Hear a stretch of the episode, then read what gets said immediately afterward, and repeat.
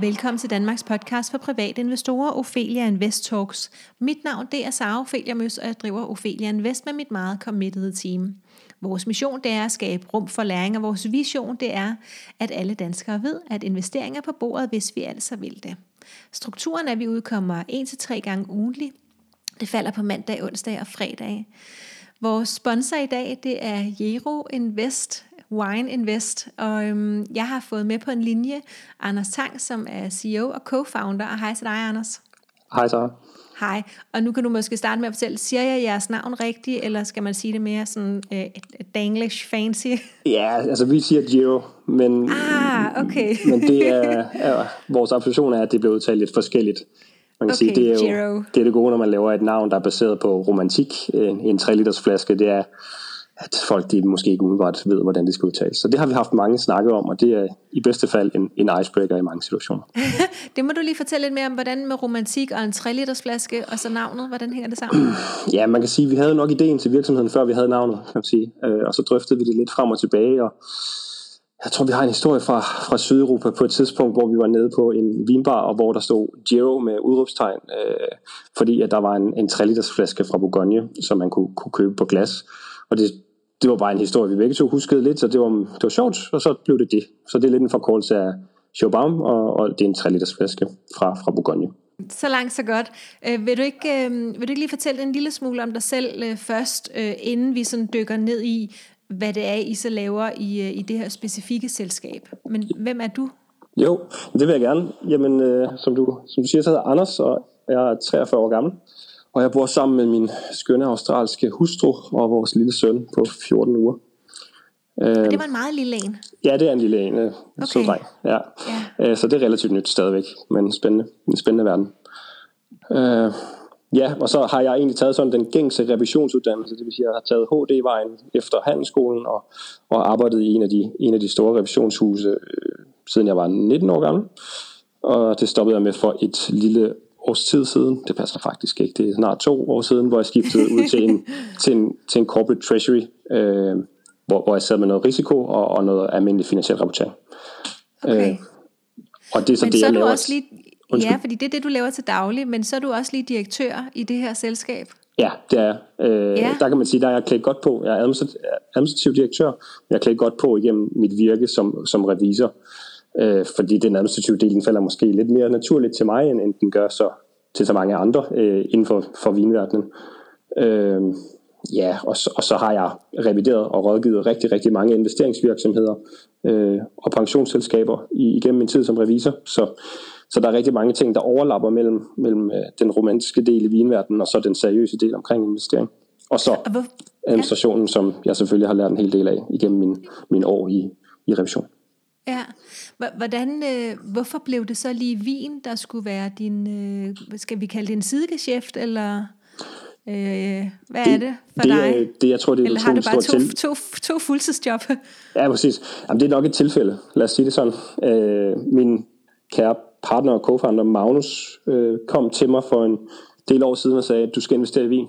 Øh, og jeg havde en lille passion for vin på det tidspunkt, men bestemt ikke lige så stor, som den er i dag. Øh, og jeg tænkte, det er en god idé, det gør vi.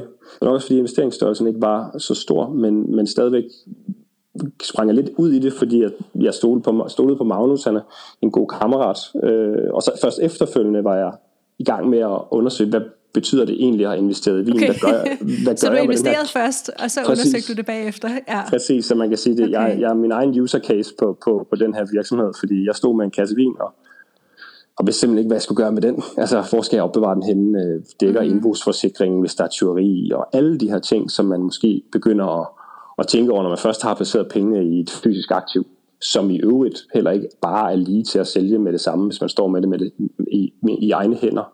Og, Nej. og hvordan måler man egentlig værdien løbende. Så det er lidt, lidt det, der tager udspringet. Og så sad vi og snakkede sammen, Magnus og jeg, om at det må man kunne strukturere på en måde, som er lidt lettere for folk, og som eventuelt hjælper andre i gang med at investere i vin også. Mm. Så det er lidt det, der tager udspring, faktisk. Så lidt et tilfælde, men med udspring i min generelle interesse i, i vin og investering. Ja, og, og, og den der kasse vin der, det var jo vigtigt, at, det, at du så ikke drak det, ikke sandt? Jo, det var meget vigtigt. Jo. Ja, okay. Men, det, men det, det, det, vidste, det vidste jeg selvfølgelig godt. Men det vil sige, det er også en af risikoerne ved at have det liggende derhjemme. Det er jo, at Ja. man kan komme til at åbne det.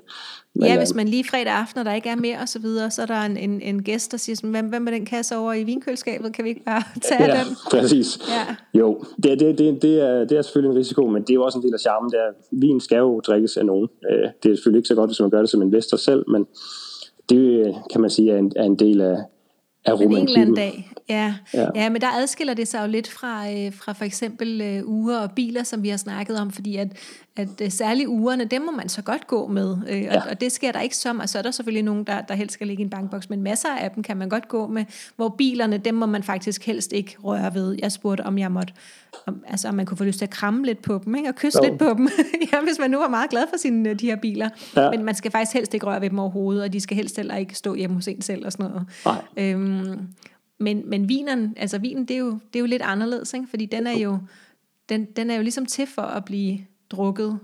Ikke? Den er er lavet for at blive drukket, ja. Det er den, ja. Og så er det et levende produkt, så det er vigtigt, at man tager hånd om det, mens, øh, mens man Ja, det opbevarer det. sig. Så, ja. så det udvikler sig i flasken, så det er ret vigtigt, at de har de optimale betingelser. Øh, og der et vinkøleskab, som du selv nævner, er et rigtig godt sted, men det er i virkeligheden en lille smule suboptimalt, fordi det er ikke alle vinkøleskab, der har fugtighedsstyring. Nej, Og- nej, de er heller ikke ens, ja. Ja, så, så, så fugtighed er, er, og er også et vigtigt parameter, så, så hvad kan man sige, at, øh, at proppen ikke tørrer ud, eller alternativt, hvis der er for fugtigt, den, det er sjældent, der er det, at, at der kommer skader på labels og sådan nogle ting. Ja. Øh, hvis, Kan, inden, inden vi sådan dykker ned i, hvordan man skal opbevare dem osv., kan, kan du prøve at fortælle lidt mere generelt om investering af vin? Altså, øhm, er det noget, som sådan danskerne har fået øjnene op for inden for øh, en årrække, eller er det stadigvæk meget, øh, øh, meget få, der gør det? Altså, hvad er sådan vores interesse i det? Og det behøver ikke at være specifikke tal eller noget, men Nej, øh, altså vores observationer er, at det er noget, som folk har gjort i lang tid, men på en anden måde. Lidt mindre struktureret, og, øh, og så for mange med henblik på at kunne få lov til at drikke noget af det selv. Så det kan man sige lidt en investering i fremtidig forbrug. Men, Okay. det, men det her med at investere seriøst i, i sådan i finansiel gevinst øh, for øje, er noget, der er taget til over de sidste 5-10 år. Det er helt klart, i hvert fald på, Okay. okay. på det danske marked. Øh, men hvis vi kigger lidt mere internationalt, er det noget, der har været en 20 år undervejs. Øh, og, og særligt øh, draget af en, af en større vinbørs i England, der hedder Livex, øh, som, som gør det muligt for professionelle at handle øh, vin i, i meget store kvantiteter og for, for sjælden vin øh, på tværs af, af kloden. Så, så det har drevet en hel del, og de har også en, en officiel tigger på, på Bloomberg, så man kan følge lidt øh, deres indeks for, hvordan, hvordan vinverdenen udvikler sig. Så det er, de, har sat det, sat det bestemte systemer og gjort det meget mere relevant for, for professionelle investorer også at deltage i investeringsverdenen for vin. og til dem, der nu øh, ikke lige øh, ved, hvad en tiggerkode er, kan du så ikke lige opsummere det? Jo, øh, det er den kode, du slår øh, op på, øh, på hvad kan man sige, Bloomberg eller på internettet, hvis du gerne vil se en udvikling i et indeks, eller i, eller, eller en aktie eller en, eller en øh, obligation. Ja, så, Øh. så det er sådan øh, nogle bogstaver eller cifre Ja, det er det. hinanden? Ja, det er det. Ja. det den hedder LiveX 100, øh, deres, øh, deres ledende indeks for, for, for vin, og det er så LIVX, og så 100 metal.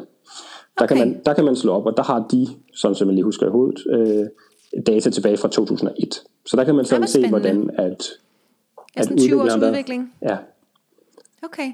Hvem er, øh, og jeg vil lige høre, øh, så du sagde, at, at det har sådan været 20 år i, øh, i udlandet. Er det så meget sådan Italien, øh, Frankrig, Spanien, altså der, hvor vinen kommer fra, eller øh, er det lige så meget, øh, nu siger jeg der, hvor vinen kommer fra, det ved jeg faktisk ikke så meget om, men, men, men jeg har, du ved, det, det virker som om det er Italien og Frankrig, at der er noget med Bordeaux og så videre dernede, ikke? Helt klart. Øhm, så så er, det, er det sådan de vinproducerende lande, der har gjort det længere tid?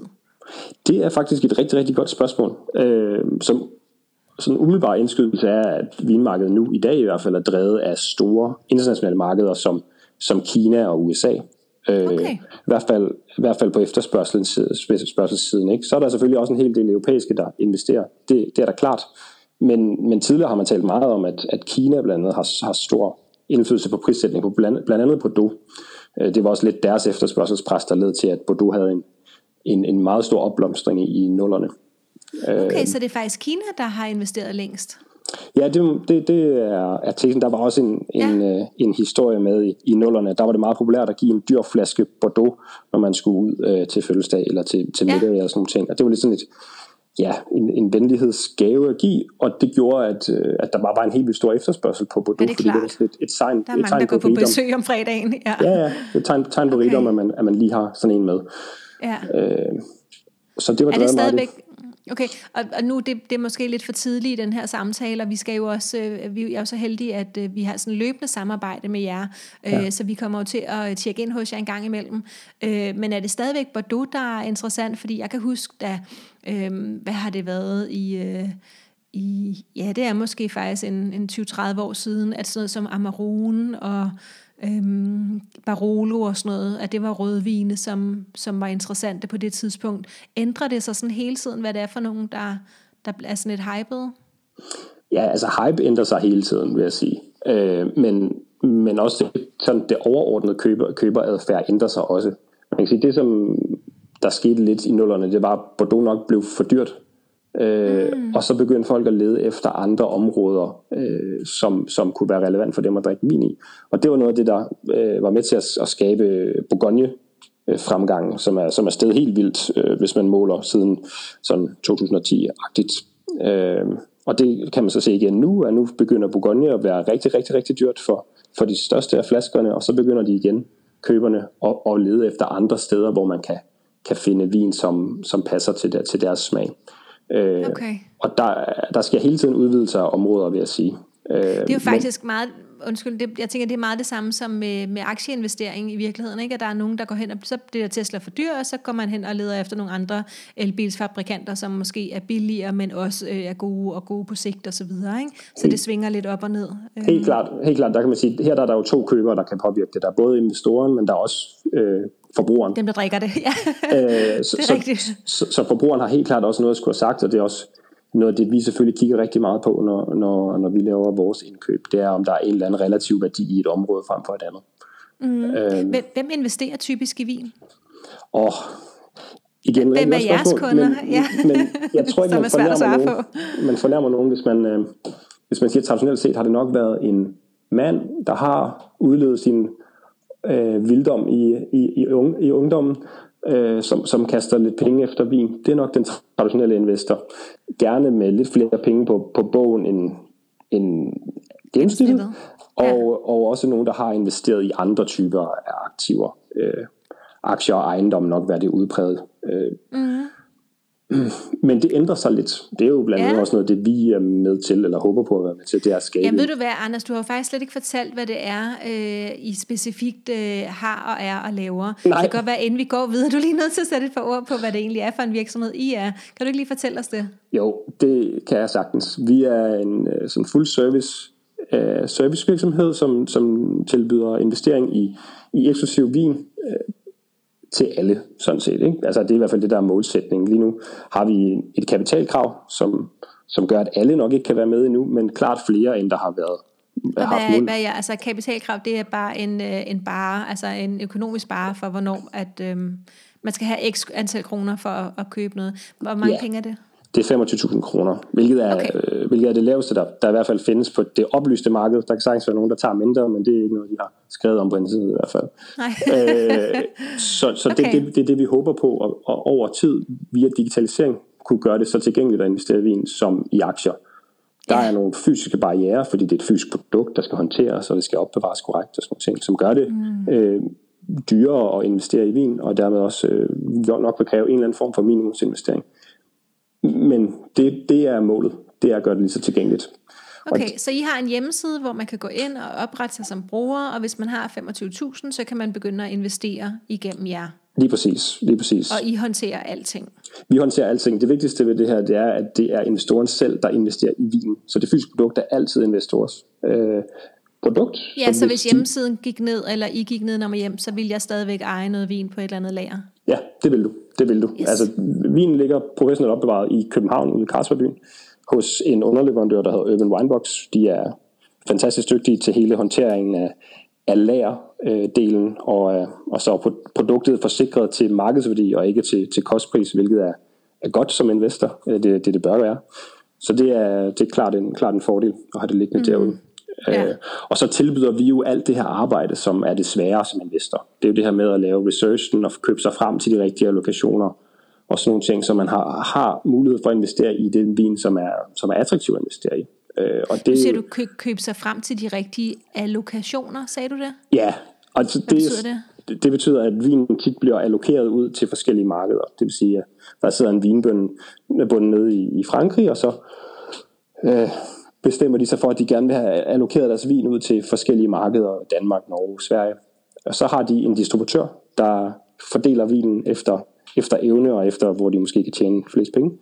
Øhm, og det gør de typisk ved, at man får nogle gode vine, men kunden som også køber en masse andet vin. okay, øh, og det er så den del, vi står for, kan man sige. Okay, ja. Ja, det lyder som lidt af et hassle, hvis man skulle stå med det selv. Ja, det, det vil det helt klart være. Og det, er okay, jo så også, så. det leder så også til, til, til sådan det sekundære produkt, som man kan få som investor hos os, det er, at man kan være med i sådan en vinklub, hvor man får lov til at, at købe vin til, til gode priser. Og det er så ja. almindelig forbrugsvin. Og har I også arrangementer, hvor man kan komme og smage noget af det, inden man køber det? Eller? Ja, altså vores smagninger går faktisk typisk, øh, tager, tager typisk udgangspunkt i de producenter, som man kan investere i, for man har mulighed okay, for at sige, okay, hvad er det egentlig, at, øh, hvad er det egentlig, det smager af, det har købt den her flaske, der ja. koster, jeg ved ikke, hvor mange penge. Så ja. alt afhængig af niveauet for smagning, så nogle gange er det deres almindelige bordvin, som man kalder det, at man smager, mm. andre gange smager man hele vejen op øh, ja. til de dyreste vine, og nogle gange også noget med, med, med god alder. Det afhænger lidt af, af niveauet for smagningen. Men det er, ja. det er ret sjovt også at smage, hvad, hvad tid kan gøre ved vin. Ja, jeg tænker også, at, at det er rart, at, øh, fordi man kan jo godt gå til vinsmagning og så videre, men det at få lov til så at kunne investere i dem, men også at kunne være investor og få lov til faktisk at smage nogle af de vine, som man øh, aldrig nogensinde skal drikke af sin egne. Ikke? At, altså, det, det, som man har investeret i. Ja.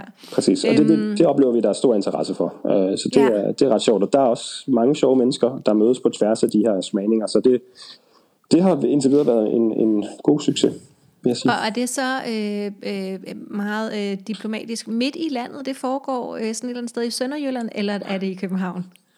Det er meget midt i København, øh, indtil okay, videre. midt i København, yes.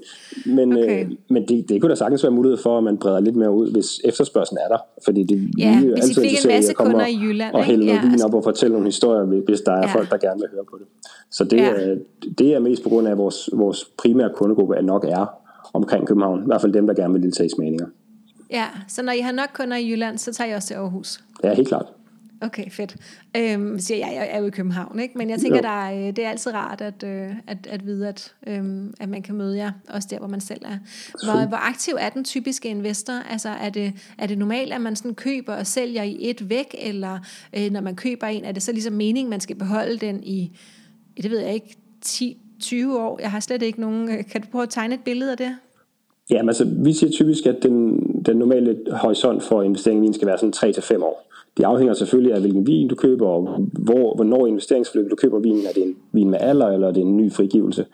Men det er typisk det, vi siger, 3-5 år.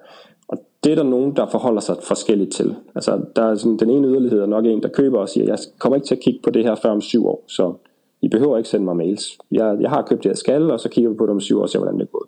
Det er den ene yderlighed, det er der ikke ret mange af. Og så er der de andre, som køber hver eneste gang, vi sender mails ud. Dem er der heller ikke så mange af, men det kan sige, det er nok et eller andet sted midt imellem, der er normalen. Jeg vil sige, de fleste, yeah. de fleste, som er aktive investorer, de køber op, når der er nye frigivelser. Og det vil så sige, yeah. når der kommer ny hvid Bourgogne, ny rød Bourgogne, eller ny Barolo, eller, eller ny champagne. Sådan okay, ja. Øhm, hvilken slags vine øh, egner sig til investering? Det er et meget bredt spørgsmål. Det er det. Øh, men det er det, ja, kan du sige noget alligevel? Øh, det man siger, det er typisk et sted mellem 0,1 og 0,5 procent af det samlede produktion af vin i verden egner sig til investering. Det er et meget bredt interval. Men det er nok taget med udgangspunkt i, at noget vin, der ikke var investeringsværdigt for fem år siden, er nu investeringsværdigt. Så det er sådan noget, der altid er i udvikling, fordi efterspørgselen hele tiden stiger. Og vinmarkedet internationalt set er defineret af et underudbud, så der er altid mere efterspørgsel, end der, end der er vin. Så man kan sige, det der er investeringsværdigt udvikler sig hele tiden, og man får også blik mod nye regioner, og folk begynder at vinificere på et højere niveau i regioner, hvor de tidligere ikke har, har haft fokus på den del. Øhm, så de så derfor, hvad, derfor er der været sådan et, et, et, bredt, et bredt spektrum. Men, men, ja. Og så siger man 0,1 procent, det er jo så produktionen Øh, men, og det er lidt svært at, at tage den øh, og, og gøre over til et, til et, til et beløb. Øh, men det internationale vinmarked på al vin er omkring 430 millioner, nej det passer ikke, milliarder dollar i, i 2021.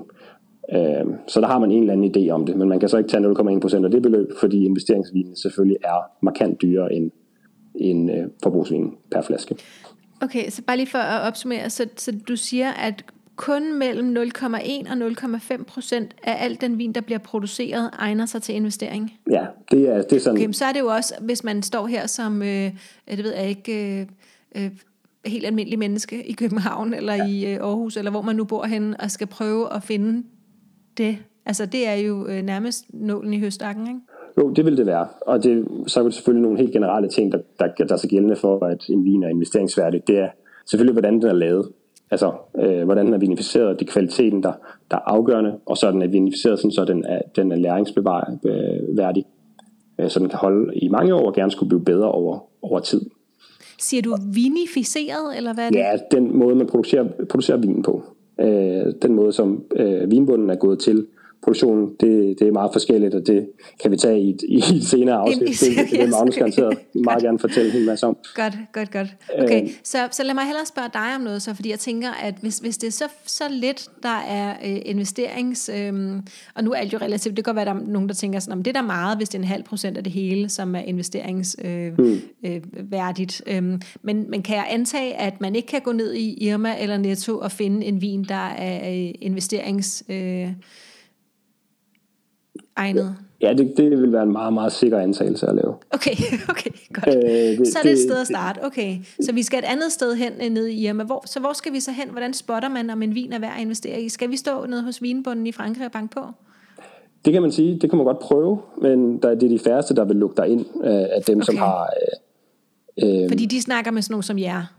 Det er dem, det er jer, ja, I selv. snakker med nogen som os, eller, eller nogen, der er, der er meget større. Ikke? Og så har de fleste ja. nogle agenter og nogle distributører tilknyttet, tilknyttet, fordi at bunden gerne vil bruge al sin tid ude i marken. De vil ikke bruge ja. tid på at snakke med nogen som os. Nej. Så derfor så har de nogen ansat, eller på kommission, ja. som ligesom sørger for at, at sælge vinen for dem. Okay, øh, så kan man slet ikke komme til at investere i vin, uden at, øh, at, at snakke med nogen, der arbejder professionelt med det, ligesom jeg? Jo, det kan man sagtens. Øh, eller sagtens er nok for lidt meget sagt. Men, men de procenter, vi er ude i, tænker jeg ikke ja, sagtens er, nej, er det rigtige ord. Men der findes, altså hvis man er privatinvestor og gerne vil prøve på egen hånd, så findes der nogle auktionssider, man kan bruge. Altså de, de gængse auktions, auktionshuse, som Brun Rasmussen, er, har man i mange år kunne købe investeringsværdigt vin. Øh, men ellers er der øh, en, en relativt ung dansk startup, der hedder Sharewine, som er rigtig, rigtig god til det her, og det er private, der handler med private som udgangspunkt øh, hvor man så kan få lov til at købe investerings, investeringsvin af hinanden.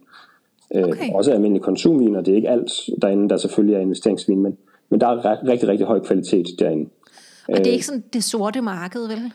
Nej, det, det, Nej, okay. er, det, det er det bestemt ikke. Det er bare sekundær okay. marked. Altså, det er jo efter, ja. det er blevet Så det er, så... er, er det den blå avis for vin?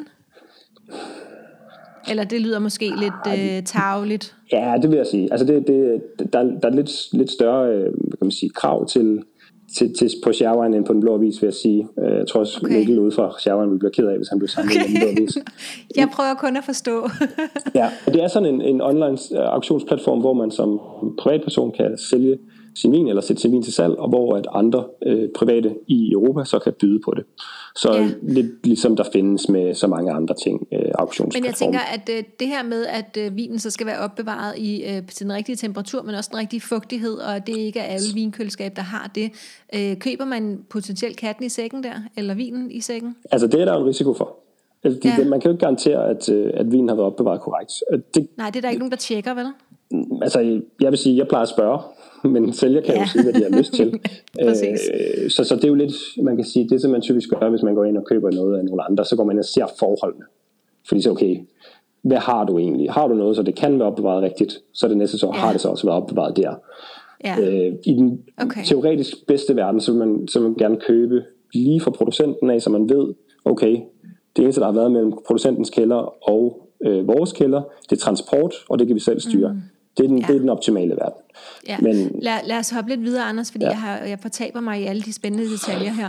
øhm, men heldigvis så skal vi jo vende tilbage til jer, og det gør mig allerede glad. Øhm, hvad kræver det, hvis man gerne vil begynde at købe vin med henblik på investering? Øh, hvis, vi nu, hvis man nu gør det gennem jer, hvad kræver det så? Så kræver det 25.000 og ikke andet? Øh, nej, vores proces er sådan, at man skriver sig op som bruger, og så tager vi et indledende møde med folk for lidt at forstå, øh, hvad er det egentlig, de er okay. interesseret i, øh, både i forhold til øh, i forhold til bilen generelt, men også risiko- og investeringsmæssigt. Altså er det, er det nogen, der bare okay. gerne vil købe øh, en masse sjældne små producenter, som måske aldrig stiger i værdi, men der også kan stige rigtig meget værdi? Er det det, eller er det mere sikkert en champagne-portefølje, ja. som der ja. skal laves? Ikke? Og så det er dem, der køber vinen, fordi vi rådgiver ikke. Det har vi ikke licens til. Men Nej. vi er selvfølgelig med til at fortælle, hvad vi synes er, er, er spændende på markedet nu her. Så sådan lidt sparring. Ja, kan man godt sige. Ja. Og så, så, så sætter vi, kan man sige, så vinene de er tilgængelige på vores platformer, så kan man sammensætte, som man har lyst til. Og hvilke, hvis, hvis man nu så selv kaster sig ud, det tænker det har vi måske så dækket, fordi så, det kan man jo bare se ind på, øh, på Share Wine, hvad det er, man så, altså hvad, hvad de koster og så videre, og så skal man jo have ja. et ordentligt vinkøleskab og så videre. Præcis. Men hvis vi, hvis vi prøver at hoppe lidt videre, øhm, hvilke spilleregler findes der så inden for vinverdenen, som sådan er gode at kende til? Er der sådan nogle do's and don'ts? Ja, det, det, er der, det er der helt klart. Man vil sige, den største spilleregel, hvis man kan kalde det det, det er nok, at private investorer har det med at købe for dyrt og sælge for billigt. Og det er fordi, det kræver rigtig, rigtig meget tid at arbejde sig frem til det rigtige netværk, både i købsøjemed, men også i salgsøjemed. Det er selvfølgelig en af de ting, som Sherwin er med til at forbedre. Det er der ikke nogen tvivl om. Men, øh, men det er den største risiko, det er, at man, man har for måske øh, ikke nok fokus på, hvad det betyder, at man, øh, at man sælger, sælger og køber til markedspriser. Øh, der er mange, der jagter det gode tilbud, øh, og så kører de til Sønderjylland fra København af for at købe en flaske til 200 kroner mindre, end hvad markedsprisen er, og tager ikke øh, omkostninger til benzin eller, eller 11, som man nu putter på sin bil, ja. øh, og, og, og tid med i beregningen. Det tror jeg, det, det er en af de største spillere, som jeg har lidt lært på, på egen vegne, det er, at øh, tidsforbruget og øh, og kan du sige, omkostninger langt overstiger den besparelse, der er ved at jagte de der lidt billigere flasker. Men det er jo, okay. Det, det er nok, Men det er jo faktisk det, også det, det, vi kender fra aktiemarkedet, ikke? at, vi, øh, at vi, vi, vi køber for sent og dermed for dyrt, og vi sælger for tidligt og dermed for, for billigt. Ja. Um, så det, det lyder som om, at det faktisk øh, er noget, som, som jeg i hvert fald kan genkende fra aktiemarkedet, og sådan som vi ofte kommer til at opføre os der. Ja. Øhm, nu har vi jo ikke snakket om det nu, og jeg tænker, at det, det synes jeg helt sikkert, at vi skal slutte med her. Kan du sige en lille smule om, øh, om afkastpotentialet? Da jeg var ude og holde det første møde med jer, for at se, om, om, om I var nogen, om, om, vi, om for jer, at vi var nogen, som altså, at der sådan var oplagt til et samarbejde. Der, jeg snakker tit om den her pyramide, øh, hvor vi har det sikre, det stabile i bunden, øh, og så bliver det så mere og mere øh, usikkert, men også øh, hvad hedder det, potentialet for værdistigninger øh, bliver også højere øh, deroppe af. Ikke? Altså vi ligesom har sådan en, øh, det kunne være, at bruge madpyramiden, øh, jeg kalder det rugbrødsmadsporteføljen, du ved, hvor rugbrød er det, som, som vi bliver mætte af. Ikke? Og der, øh, der tegnede I nemlig sådan en fin pyramide for mig, øh, hvor I så ligesom havde de forskellige vine og champagne på de der niveauer og fortalte lidt om, øh, om afkastpotentialet. Og der blev jeg ret overrasket over, øh, Altså, øh, hvor, hvor stabilt noget af det var, og også hvor meget afkast der faktisk var på noget af det, uden at det kræver særlig meget af mig, ligesom med altså bilerne for eksempel. Ikke? Det var jo øh, øh meget besværligt at investere i biler, jeg må aldrig røre ved dem osv., og, og det koster helt vildt meget. Øh, hvor det her faktisk er noget, hvor jeg godt kan være med, øh, og det kræver meget lidt af mig, og så synes jeg faktisk også, at, at det virker som om, det var stabilt og, og havde et godt afkastpotentiale. Så prøv at fortælle en lille smule om, om det, du kan måske starte med, med, med det forventede afkast, der er. Ja, altså øh, det forventede afkast baseret alene på historik, og det er jo det der med, om his, historikken gentager sig selv. Men den har været sådan gennemsnitlig 8% øh, de sidste 20 år. Så det Præcis er, ligesom ejendomsmarkedet, det, det, det, det, det er, undskyld? Det er ligesom ejendomsmarkedet og aktiemarkedet. Det, det, ja. det er helt sindssygt. Ja. Det taler man jo ikke om. Nej, nej, det gør man ikke, men, men det er nok også fordi tilgængeligheden til investering i vin er, er lidt mindre end, end investering i ah, aktier. Ja. Men, men det er cirka det, det, som man forventer også, at der skal være i fremtiden. Det, som der så er den helt store ubekendte, det er, at efterspørgselspresset stiger ret meget på vinmarkedet, fordi der er flere og flere dollarmillionærer i Kina og Indien, som også vil have en del af det her sådan øh, luksusforbrugsgode, som, som vin er. Mm. Øh, så, så efterspørgselspresset er stort, udbuddet er stabilt og i mange tilfælde begrænset. Du kan ikke lave mere af den her vin, fordi den er ligesom identificeret til at være den her mark og den her producent. Så, det lugter jo også som en god investering så. Præcis, og det er det, der er øh, så fantastisk ved vin, det er, det er defineret af sådan helt basalt, øh, kan man sige, økonomiske tendenser som udbud og efterspørgsel. Og så har vi den sidste ting i det begræn- allerede begrænsede udbud, det er, at folk drikker det, så der bliver mindre og mindre af det, samtidig med, at det bliver bedre og bedre. Så det er jo ja. det, det, det er et helt Slapper fantastisk dig. aktiv. Ja. ja. Det er et helt fantastisk aktiv til den del. Præcis. Præcis. Okay.